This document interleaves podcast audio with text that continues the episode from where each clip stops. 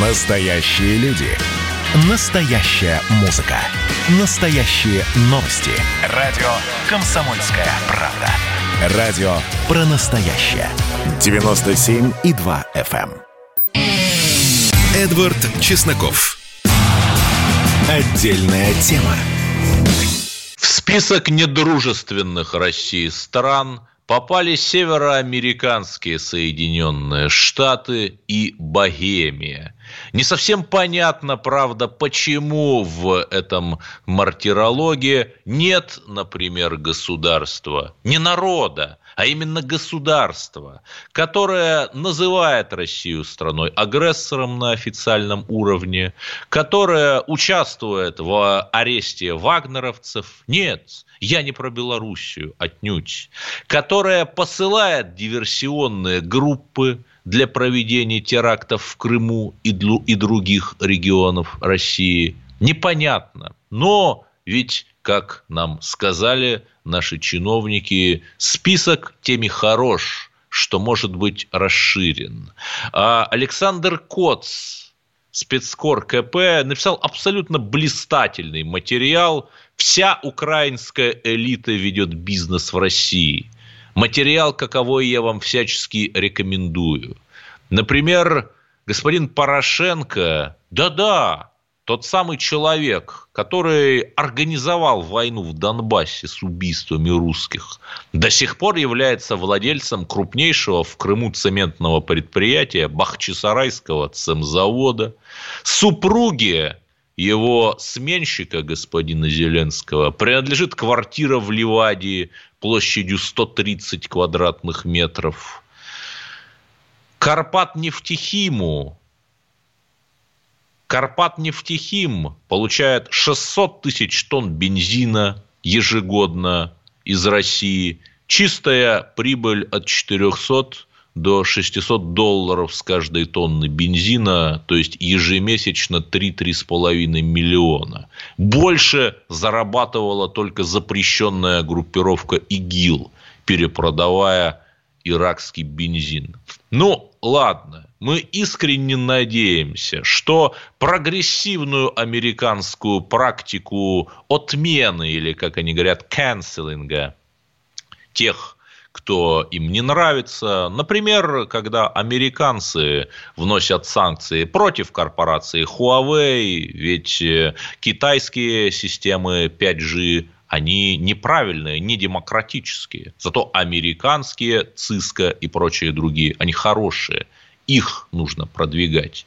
И вот я все-таки надеюсь, что вслед за вот этим вот русским пробуждением, когда Единая Россия, я знаю, вы к ней по-разному относитесь, но, например, признает Донбасс, принимает в свои ряды союз добровольцев Донбасса и так далее. Вот я надеюсь, что вслед за этим пробуждением начнется и экономическая русская весна, когда мы покажем нашим уважаемым киевским партнерам, что на русской крови зарабатывать нельзя. Но к политическим новостям Россия вступает в предвыборную гонку и наряду со всевозможными фриками которые традиционно активизировались и заявили о своих политических амбициях, на нашем думском небосклоне появились и более интересные, и более серьезные участники. Например, крупнейшие СМИ практически проигнорировали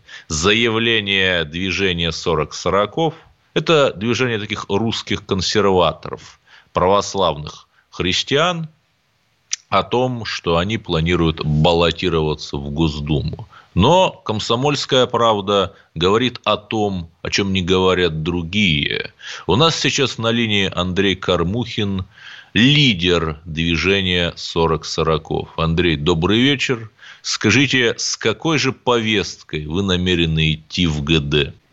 Добрый вечер, Эдвард. Э, спасибо большое, что пригласили, чтобы донести, донести нашу повестку. Повестка наша богата, но я, наверное, не буду э, рассказывать слушателям это долго про всю нашу предвыборную платформу.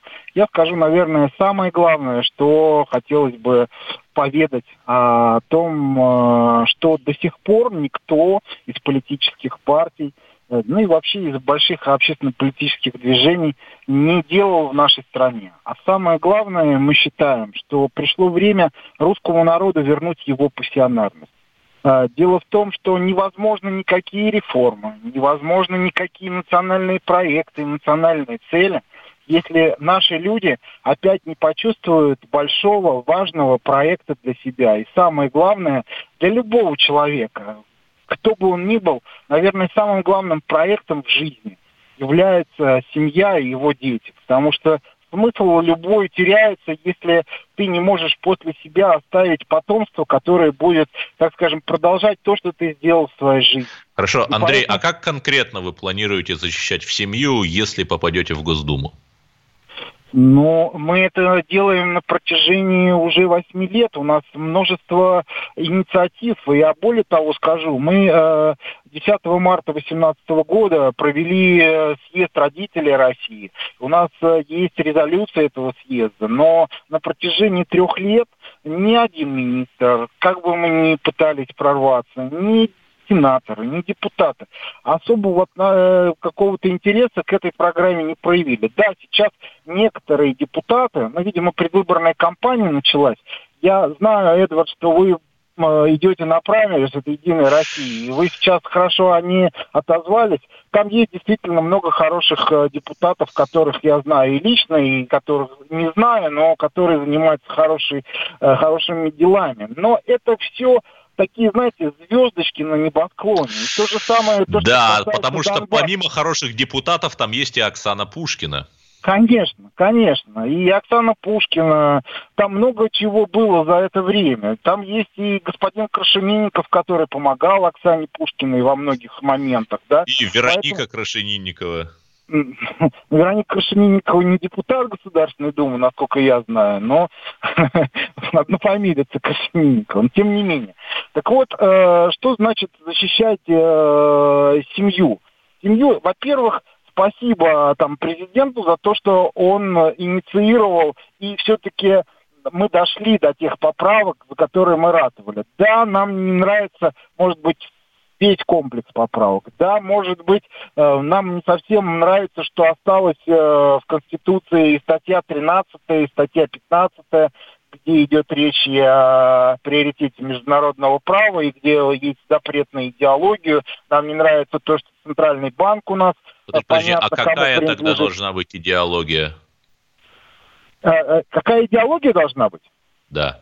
Но мы ее называем ответственного национализма. То есть это не того пещерного национализма, про который говорил Владимир Путин, это который Россия для русских, Москва для москвичей, а это тот ответственный национализм, который про национальный суверенитет, э, про национальную оборону, про национальную экономику, про то, что сделало нас, э, то, что называется национальным государством, и то, что глобалисты мировые, вот сейчас вы говорили про Богемию и про Соединенные Штаты Америки, но для кого не секрет, что та же самая Богемия уже давно является филиалом Соединенных Штатов Америки. И недаром... Да, э, и иноагент Радио Свобода, кстати, Конечно. из Праги вещает.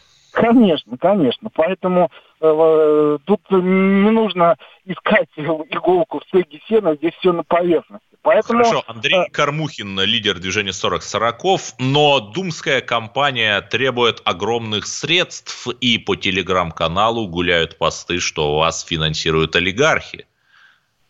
Ну, конечно. Дело в том, что когда мы появились э, в информационном пространстве с нашей инициативой, а мы уверены, что э, если нам дадут дойти до выборов, мы и соберем и подписи, потому что поддержка у нас огромная. То, что в социальных сетях э, люди в большинстве своем нам пишут что мы не ходили на выборы, но мы обязательно пойдем проголосуем за вас, потому что мы вам верим. У вас есть история вашей деятельности, мы смотрим, что вы делали, и мы Хорошо, хотим за вас голосовать. Поскольку, как я вижу, вы исключаете сотрудничество с какими-либо из официальных партий, вы, получается, по каким-то одномандатным округам пойдете или как? У нас э, две формы, которые мы хотим реализовать. Если все будет хорошо и наши договоренности останутся в силе, у нас есть э, договоренность э, с такой политической партией, как Российский общенародный союз э, во главе с Сергеем Бабуриным. То есть человеком, который имеет э, богатую политическую деятельность, он был защитником э, и развала государства в 91 году, потому что он входил в да-да, у нас просто мало времени, то есть это именно общепартийные списки, да? Да, если мы Без договоримся и э, через э, войдут, войдут наши люди в Российский общенародный союз, тогда мы пойдем э, в партийных списках. Если договориться не удастся, значит наши кандидаты пойдут по одномандатным округам. Я пока не решил, но предполагаю, что, скорее всего, буду баллотироваться в Одинцовском районе, потому что я там проживаю. Где Оксана Пушкина? Абсолютно верно, именно Оксана Пушкина, да. И я хочу да, но еще раз, одномандатная компания стоит миллион долларов. Ну, серьезно, технологически. Вот где вы найдете эти деньги? Мы даже вообще не сомневаемся в том, что наша компания будет народная, и то, что люди нас поддержат. Э, у нас только одних православных христиан в стране. 5%, я имею в виду активных православных христиан. Если каждый из 5%, а это 7,5 миллионов человек, даст нам хотя бы там по 500 рублей, это уже там 3,5 миллиарда. Нам хватит на многие компании. Но, э, У нас, к сожалению, подходит к концу время. С нами был Андрей Кармухин, лидер движения 40-40. Рассказывал о своих планах пойти в Государственную Думу. Оставайтесь с нами, потому что в следующем блоке мы поговорим об исламизации ХМАО. Эдвард Чесноков. Отдельная тема. Хочется двигаться с каждой секундой быстрей Мое сердце остановилось, мое сердце замерло Она жует свой орбит без сахара И вспоминает тех, как плакала Комсомольская правда. Радио поколения Сплин. Эдвард Чесноков. Отдельная тема. Несмотря на все импортозамещение, нефть и газ – это по-прежнему кровь нашей экономики. И один из крупнейших регионов их добычи – это Хмао. И там, меж тем, происходят очень странные вещи. Начать можно было бы с неоднозначного высказывания главы ХМАО Натальи Комаровой. Она, в общем, политик опытный, возглавляет регион с 2010 года, но недавно на годовщину Великой Отечественной 9 мая позволила себе такое спорное высказывание. Вот давайте послушаем. Война – это победа. Война – это любовь. Война – это друг. Война – это будущее, заложенное в мире. Да, в общем, не хватает, наверное, только война – это мир, свобода – это рабство и так далее, и так далее. Ну, ладно, я не буду оттаптываться на 65-летней Наталье Владимировне, но это высказывание до некоторой степени э, показывает э, тот управленческий хаос, который царит э, в головах некоторых наших чиновников в стратегически важных нефтеносных регионах. И в этих самых регионах, между тем, происходят процессы, которые повергают в оторопь.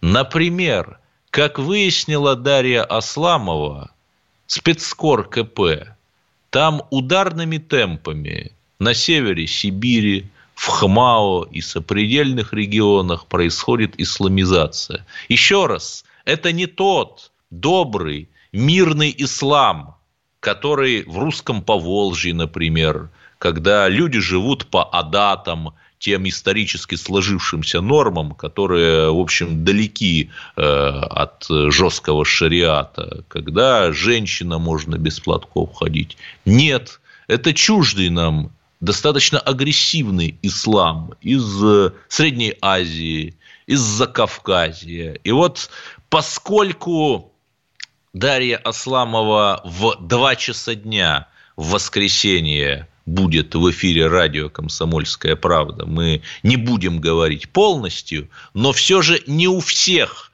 есть возможность в силу дач шашлыков послушать эфир в воскресенье. Давайте кратко сейчас Дарью Михайловну услышим. Э, Дарья Михайловна, что же вы там такое обнаружили в ХМАО? Э, слушай, Эдвард, ну не настолько страшно, как ты все это расписал, просто катастрофически. А, исламизация происходит не потому, что там кто-то хочет исламизации, просто потому, что там а, раньше был богатый регион, теперь, значит, а, упали. Ну, раньше был социализм, то есть платили деньги за то, чтобы люди туда приезжали, платили огромные Нет, деньги. но и сейчас богатый. К сожалению, нет. Это регион, в котором можно, чтобы ты немножко представлял, не знаю, поедешь ли ты в тайгу или на болото, может, там болотные края. А, например, в вагончик жить месяц за 50 тысяч рублей и работать по 12 часов в сутки, а потом тебя, так там называется, на передержку отпустят, э, значит, в город. То есть вообще вахта стоит э, 100 тысяч рублей, но делится на два. То есть 50 тысяч рублей в месяц получается. И ты, тебя будет летом жрать машкара болотная, а зимой минус 45. И стоит это 50 тысяч рублей. Никто Вы знаете, Дарья Михайловна, я когда ехал в поезде Лабытнанги-Москва, Лабытнанги это не в Хмао, но в Янау, и вместе с нами были вахтовики, которые возвращались как раз с вахты, они Мгм, 4 месяца провели. Э, Мы были первыми людьми, которых они увидели за эти 4 месяца. Я как-то не То видел, чтобы они акции, были да. угнетены. Они сильно хорошо получают. Не думаю, А, что вот я 30. теперь рассказываю, Эдвард, Да. о зарплатах. Сейчас зарплаты резко упали. То зарплаты, я тебе Мгм. сообщаю, зарплата стоит 50 тысяч, э, 100 тысяч стоит вахта, разделяй на два месяца, потому что месяц ты работаешь в тайге, месяц на болотах, там болото. Месяц тебя вывозят. 100 тысяч раздели на два, 50 тысяч. Теперь сварщики там, узбеки, потому что для Узбекистана, где вообще, хотя они врут, что у них там 300 долларов зарплата, там зарплата около 5 тысяч, 5 тысяч рублей считается хорошей, Ага. они едут. Нормальный человек. Они выставили все, все, у них был приказ выставить, значит, прежде всего для русских вакансии. Никто не поехал. Я не поеду за 50 тысяч, ты не поедешь за 50 тысяч работать на таких тяжелых Ну, условиях. просто Раньше, потому, что в Москве для- кальянщик подожди, дай 60 мне сказать, пожалуйста. Да. У Советского Союза было четко, очень люди ехали на севера. На севера это значит было разбогатеть. И поэтому, если зарплата инженера была 120, то в местах, где я была, э, например, зарплата была 700 рублей. То есть ты понимаешь, что такое 700 рублей в советское время зарплата, когда 120 инженер.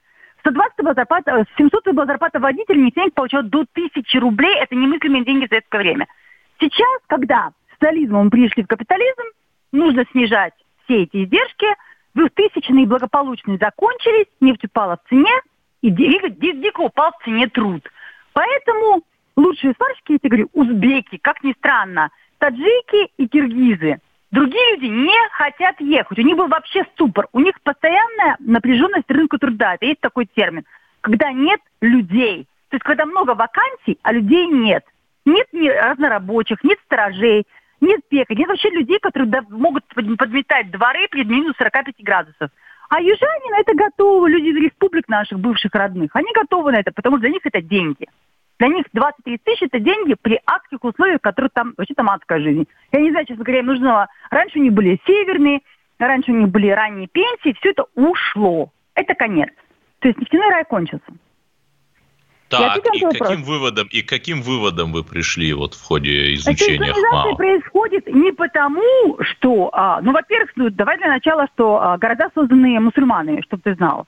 А, Когалым, Нижневартовск и, а, созданы мусульманами. Это Азербайджан, Башкортостан, Татарстан и Чечня. Нет, ну так я сказал, что города. те мусульмане, они были советизированы и секуляризированы, в отличие от нынешних. мусульмане, которые пили водку и э, нормальные люди, да. Они приехали и основали эти города. Но потом поехали уже люди, которые, поскольку дальше поехали уже, естественно, там их родственники, там еще. Пошло новое, в 90-е годы пошел полный раздолбай, когда началось мусульманское возрождение и православное возрождение по всей стране, когда религия вдруг возникла везде. Даже не было религии в Советском Союзе, ты это не помнишь, а я, как бы я тебе напоминаю. А Так. э, у нас был атеизм. Да, 90-й год началось мусульманское возрождение, началось православное возрождение, люди стали ходить в церковь, стали ходить в мечети. И там началось это постепенно. То поколение, оно мое поколение, которое основывало эти города, потому что города моложе, чем я, они все э, нормальные советские люди, которым вообще пофигу все, значит, и, и они совершенно, то есть как бы вот приезжали родственники, росли дети. А дальше поехали поколение людей, которые плохо говорят по-русски, которые выросли уже вне Советского Союза, потому что там упали зарплаты, упал заработок, туда никто не поедет. Вот дур, я дураков нет, нема дурных, понимаешь, как говорят на Украине, да, реально. Хорошо, а вы там какое-то социальное или религиозное именно напряжение обнаружили? А, социального напряжения как такового а, в этом смысле нет, потому что там все мигранты, там нет коренного населения. В принципе mm-hmm. нет. Ну, потому что Кагалыму 35 лет городу, Нижневартовску 49, я на 3 года старше. То есть это места построены, Кагалым переводится с ханты, э, там жили, э, там 2% коренного населения это ханты-манцы, но они, эти места, Кагалым переводится гиблое место с, с, с языка ханты, потому что это сплошные болота. Вообще 70% Западной Сибири это болото. Это очень тяжелая жизнь. Даже не тайга, дальневосточная, дальневосточная Хорошо, а все-таки с точки зрения государственных интересов есть, нужно о чем-то беспокоиться или все хорошо там? Конечно, нужно беспокоиться. Нужно беспокоиться по тому поводу, что э, они произвели, конечно, страшную зачистку, хорошо почистили вообще все экстрим такие. У них было 2010-2015 был очень тяжелый вариант, потому что там косяком шли люди э, в Афганистан и в Сирию. Там же произошла бурная зачистка мечети, всего-всего, вербовщиков, все. И вся эта шобла переместилась в интернет. То есть Телеграм, ага. Телеграм-канал это и главный, как бы, э, сейчас, потому что ехать эмиссаром туда, ну, как бы, выловят, плюс это затратно. Сейчас вся работа идет, идется через Телеграм. Практически вся, все, что вот эти все контакты. И они ушли вербовщики оттуда, потому что мечети полностью контролируются. Там шпионами Ну, в смысле, нами мечеть. контролируются? Конечно, местными властями. Так. Только какой смысл? Потому что вербовщики больше не Хорошо, вербовщики в интернете. И, работа, и да. с конкретными какими-то случаями это, сталкивались? Да, там конкретные случаи, потому что, нет, есть, вербуют либо мигрантов, которые приезжают, но они уезжают. То есть, когда, например, мигрантов подтягивают на долги, садят там, они же плохо говорят по-русски, деревенские, попадают в города, ничего не понимают, это в основном таджики, узбеки. Это мне сами диаспоры рассказывали. И вот их угу. очень легко можно завербовать, посадить на долги, потому что он ничего не понимает, приехал, ну, а, поработай там за три тысячи, а я тебе там бумаги сделаю. А, поработай еще там за две тысячи рублей, тебе бумаги сделаю. А, ты мне должен деньги. Вот этих людей можно завербовать, потому что они оказываются в долгах, они ничего не понимают в чужой стране, не говорят на русском языке, там несколько слов, да, только приехали из деревни. Им говорят, а, дружок, давай-ка ты долги, вместо что долги отдавать, езжай там в Турцию, тебя там привезут к хорошим добрым людям. То один билет, один конец. Эти люди... К сожалению, того... у нас заканчивается эфирный блок. Полную версию репортажа Дарьи Асламовой из ХМАО слушайте в воскресенье в 14 часов. А наш эфир продолжается. 8 800 200 ровно 9702. Я жду ваших звонков. За какую же из партий вы проголосуете на осенних выборах? Чесноков. Скажите же мне времени. Отдельная тема. А вот о чем люди хотят поговорить, пусть они вам расскажут, о чем они хотят поговорить. Здравствуйте, товарищи! Страна служит! Вот я смотрю на историю всегда в ретроспективе. Было, стало существует человек, который поставил перед собой цель, да, и сделал то, что сегодня обсуждает весь мир. Комсомольская правда. Это радио. Эдвард Чесноков.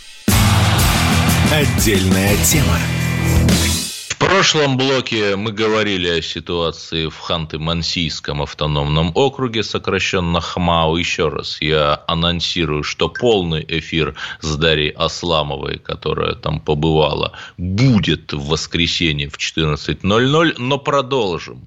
Буквально вчера мы сделали комбинированный эфир, позвонили и в Израиль, и в Палестину.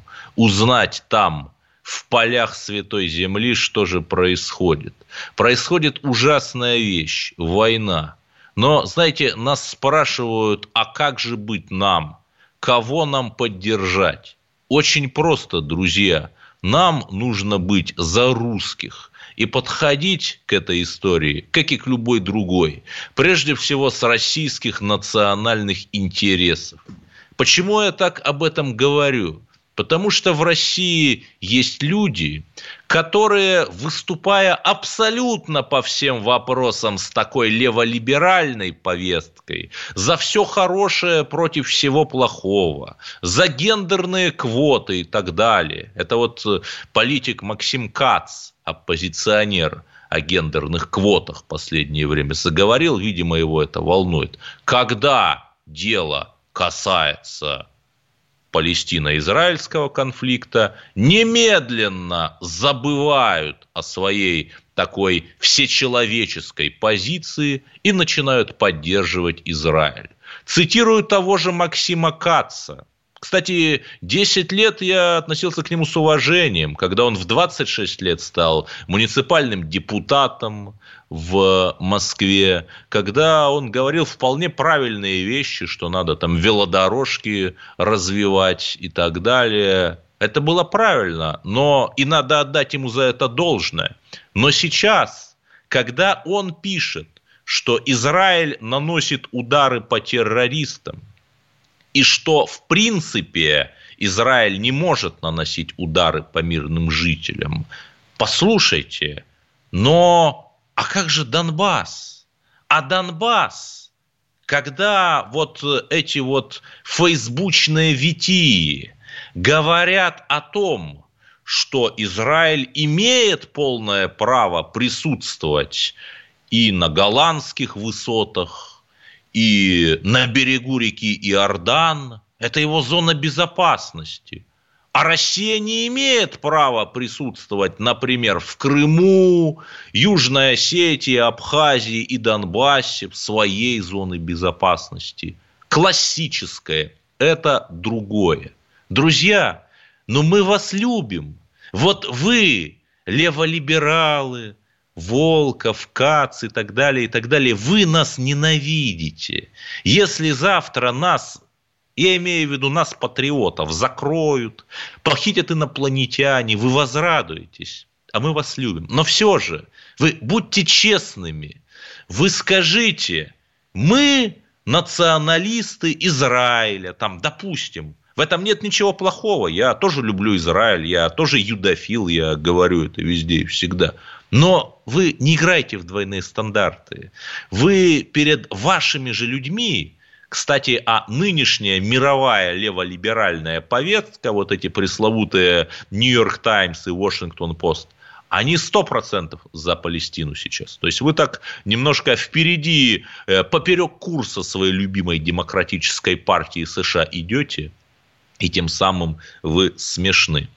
В отсутствие моего доброго друга Кашина мне приходится э, быть и хорошим, и плохим следователем э, нашего политического дела одновременно и рассказать про The Times. Что такое The Times, вы не знаете? Да, в общем, и я не знаю, и никто не знает. Но это такое медиа, которое вошло в список иноагентов под номером 20. И, знаете, наверное, я бы сказал, что да, мы за свободу слова. Да, сложно сказать, какую угрозу национальной безопасности наносит этот портал V-Times. Я еще раз скажу, что у него история такая достаточно обычная э, два э, год назад, в 2020-м, э, сменилось руководство в «Ведомостях», почтенной, уважаемой газете, и сразу же начался плач, что вот разгоняют уникальный журналистский коллектив, сокращенно УЖК. УЖК ушел, создал «Ви-Таймс», который, ну, за весь год своего существования – я не слышал, чтобы он вот что-то громкое сделал. Да, там было одно, одно расследование, одно расследование. Вот это как раз то, что происходит сейчас на Святой Земле. Вот летят. Это просто вот так вот война врывается буквально в наши с вами радиоэфиры. Ну да, было одно там расследование про какую-то махинацию э, каких-то людей, называвших себя агентами НКВД.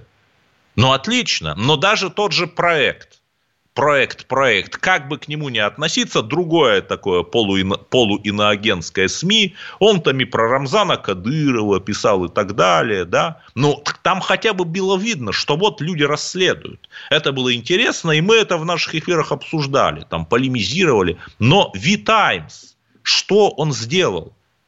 Что сделал уникальный журналистский коллектив. Но даже не это, понимаете, меня выбесило, когда вновь начались э, стоны э, и плачи по поводу их попадания в список иноагентов, а интервью, которое руководство V-Times дало само себе, опубликовало у себя же. V-Times – это медиапродукт, созданный россиянами в России и для россиян. Кстати, если вы зайдете на сайт этого СМИ, признанного иноагентом, то вспомнив, как год назад нам обещали какую-то невероятную деловую журналистику, какую-то супераналитику, новый уровень расследования, то вы увидите, в общем, никому неизвестных колумнистов, даже в «Медузе» э, СМИ, признанные иноагентом, колумнисты интереснее и остроумнее, и вы увидите рерайты с российских и международных информагентств. Но еще раз, пусть, пусть растут сто цветов и расцветают. У меня нет э, вопросов к Витаймс, кроме одного. Друзья, вы создаете медиапродукт для россиян, а мы создаем медиапродукт для русских. Мы, русские, это люди с типично русскими именами и фамилиями Эдвард, Коц, Асламова, Рогоза и так далее, и так далее. Мы говорим о том, что в России в ее стратегических регионах поднимает головы зеленый завозной радикализм. Мы говорим о том, что русских людей в Донбассе обстреливают. Мы говорим о том, что оппозиция и чиновники, о которых эта оппозиция почему-то не публикует расследование, и вы понимаете, о ком я сейчас намекаю, схематозят на миллиарды. А вы, господа, а вы в Таймсы, когда закрывали спутник в Эстонии, когда оппозиционные каналы на Украине, даже ни разу не пророссийские, а просто оппозиционные закрывали. Слушайте, вы в Times, vtimes.io, у вас на сайте написано, что вы входите в какую-то гильдию европейских журналистов. Организация Европейской бизнес-пресс ассоциированный член – сильно звучит. А вы, вот как ассоциированный член Европейской организации, вы вообще сказали, что не нужно блокировать СМИ на Украине, например, и в Эстонии? Нет, вы этого не сказали. Поэтому, хотя я всемерно желаю нашим, даже иноагентским журналистам процветания, баланс мнений превыше всего. Я как-то разделить тех плачей по поводу пополнения списка иноагентов, вы уж извините меня, не могу. Хотя, может статься, я и не прав. Но у нас есть звонки 8 800 200 ровно 9702. Напомню, вопрос дня в первом блоке у нас был Андрей Кармухин из движения 40 40 заявивший о своих думских амбициях. А вы за какую партию будете голосовать осенью? И Александр из Санкт-Петербурга, вы на линии. Спасибо, Эдвард. Вы меня слышите? Да, слышу вас хорошо. Спасибо большое. Вообще мне нравится ваша передача. Значит, мне 64 года. 15-16 год я был в ДНР. Угу. Начал с кильки в томате, ну, гуманитарная помощь, что у нас в Ленинграде ну, дешевый и вкусный продукт. Потом ну, начали оставаться, участвовали в боестолкновениях. Э, лично знал Диви Михаила Толстых. О, если это можно, да нет, так если это можно сказать по передаче, он меня называл ленинградский э, пьяница. Он всегда пил мохито, ну, это слабоалкогольный коктейльчик – А я всегда принимал 200 грамм водки и говорил, как вы можете... Ой, вы знаете, у нас уже такой электричечный трип Венечки Ерофеева начинается. Просто коротко, за какую партию будете Да. голосовать? Значит, я звоню почему. Три дня назад было 7 лет ДНР, ну, никто ничего не сказал. Вот Вы знаете, мы сказали в эфире радио «Комсомольская правда», и это уже что-то. 8 800 200 ровно 9702. Звоните в прямой эфир, продолжим через минуту. Чесноков. Отдельная тема. Меня тронула история. Любого человека можно сделать сегодня депутатом Госдумы. И Америка, и Европа, и теперь, слава богу, Россия начинает понимать, что есть проторенный путь, по которым когда-то эти страны достигли процветания. Теперь, видимо, некоторое количество обремененных деньгами людей ломанется заниматься русским виноделием. Это очень хорошо. Надеюсь, что сегодня чарки будут полны. Предчувствие перемен. На радио «Комсомольская правда».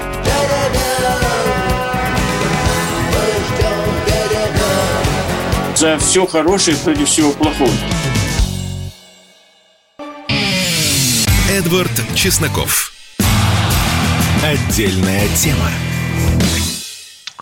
Буквально несколько дней назад все прогрессивное человечество, ну, я имею в виду США и Украина, говорили во все горло, что злобная Россия концентрирует войска на границе с Украиной. На границе это где-то в двухстах и более километрах, но выражали озабоченность. Даже санкциями новыми грозили. А что происходит сейчас? Украина ведет военные учения на границе с Крымом с применением систем залпового огня «Ураган» и другой тяжелой артиллерии.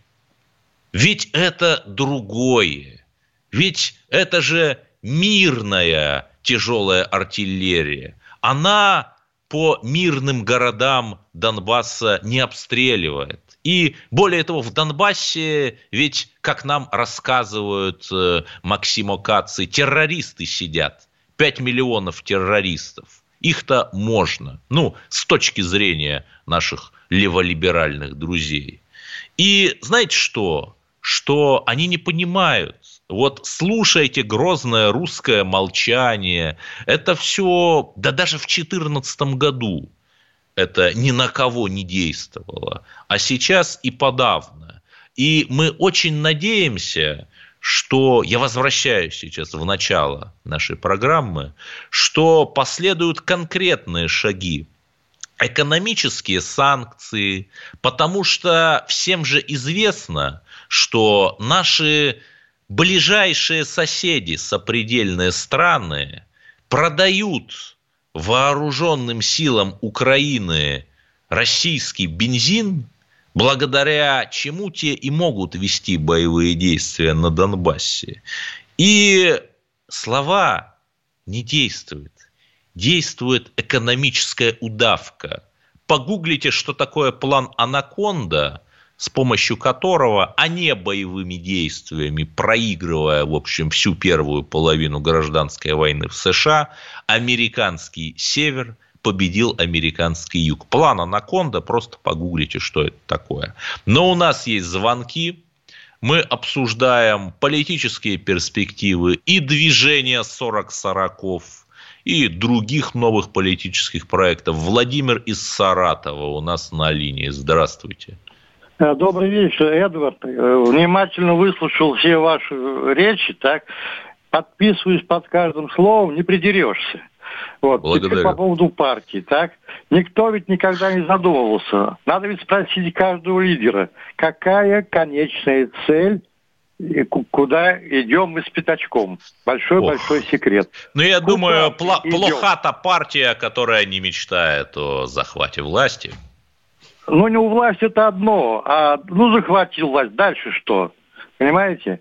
Дальше, ну, людей- как что, делишь, делишь министерские портфели, там, Леонид Волков, министр иностранных дел, получает Ну, это всё доступ временное. к бюджетам, Это- это тендеры проводит, это было, где это выигрывает его временное. жена, ну ладно. Так что любая партия – это как любая секта, которая разделяется, чтобы не было единодушия среди людей.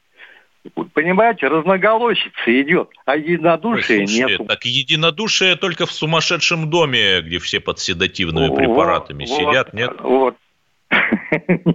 Нет, так не получается. Ну, не Это- знаю, в Северной Корее тоже полное единодушие, но как-то вот туда люди не стремятся почему-то эмигрировать. Все больше в демократические США. В общем, понятно. Спасибо, уважаемые гости из Саратова. Михаил из Санкт-Петербурга у нас на связи. Здравствуйте. Да, здравствуйте, Эдвард, добрый вечер. Печально, что вы без Кашина. Ну, я честно скажу, я, конечно, ваш не фанат. Вот. А единодушно вы правильно сказали. Это, знаете, чтобы все под одну дуду. Но у меня, тем не менее, вот вопрос по этой трагедии, которая случилась. Я прежде всего выра- выражаю соболезнования семьям погибших и пострадавших. Вот у нас Владимир Путин, вы меня слышите, да? Да-да, вы про Казань говорите сейчас. Да, я про Казань, да. Владимир Путин, как в 2018 году, также дал, когда в Керчи, помните, тоже один невменяемый, но я считаю, что нормально, ну это даже обсуждать это невменяемые люди. Молодежь, ну, Крышняк едет, понятно. В 2018 году президент главе Росгвардии дал такие же указания ужесточить. Но скажите мне, если они, ну, это невменяемый, ненормальный человек, в 19, 40, 45, этим не ограничится, понимаете? Это то, что сейчас сделали. Вам не кажется, у нас Росгвардия, она вообще чем занимается? Росгвардия раньше внутренние войска, которые до 90-х годов они занимались конвойным сопровождением и оперативной части и бригады. С 90-х годов, как образовался УФСИН, они перестали конвоированием заниматься, они занимаются охраной важных государственных объектов, таких как атомные гидроэлектростанции, ну и все предприятия. И есть оперативные бригады. Вот почему нас Росгвардия не может под контроль школы взять.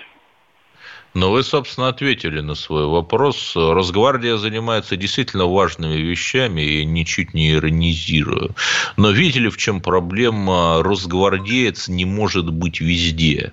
Мы предлагали, придя к этому предложению вместе с другими экспертами, я озвучивал пару дней назад те десятки миллионов, которые профильный департамент Республики Татарстан тратит на всевозможные системы видеонаблюдения и контроля, ну, сделайте нейросеть. Это любой студент, тем более в Казани целый Иннополис есть, но сделайте нейросеть, которая бы определяла, например, человек с ружьем идет по улице. Внутренние войска в Чечне воевали. То есть та самая Росгвардия. Тогда ее еще не было, но просто, чтобы вам ответить на ваш вопрос, наводили конституционный порядок. Так вот, нужно не числом бить, как сообщил Суворов, а умением, не силой побеждать вот этих вот плохишей, а интеллектом. Сделать так, чтобы все камеры были увязаны в единую сетку, чтобы нейросеть, искусственный интеллект анализировал всех подозрительных людей, в том числе тех, например, купил человек ружье, засветился, и вот он куда-то идет целенаправленно. Вызывайте туда Росгвардию. Это же элементарно. Если вы считаете, что это невозможно, вы знаете, государственные услуги все создали службу одного окна, и мы теперь госуслуги получаем в одном МФЦ. Так давайте и все камеры соединим в одну интеллектуальную сеть, чтобы интеллектуальные алгоритмы вычисляли. Это такая непубличная информация, насколько я знаю, в Москве нечто подобное есть и работает. Вот давайте работать интеллектом и умом, побеждать этих всех негодяев. Я верю, что мы русские, добрые люди, умные люди, талантливые. Мы всех победим, как в 45-м. С вами был Эдвард Чесноков. Вернемся на следующей неделе и будем верить, что все будет хорошо. Эдвард Чесноков. Отдельная тема.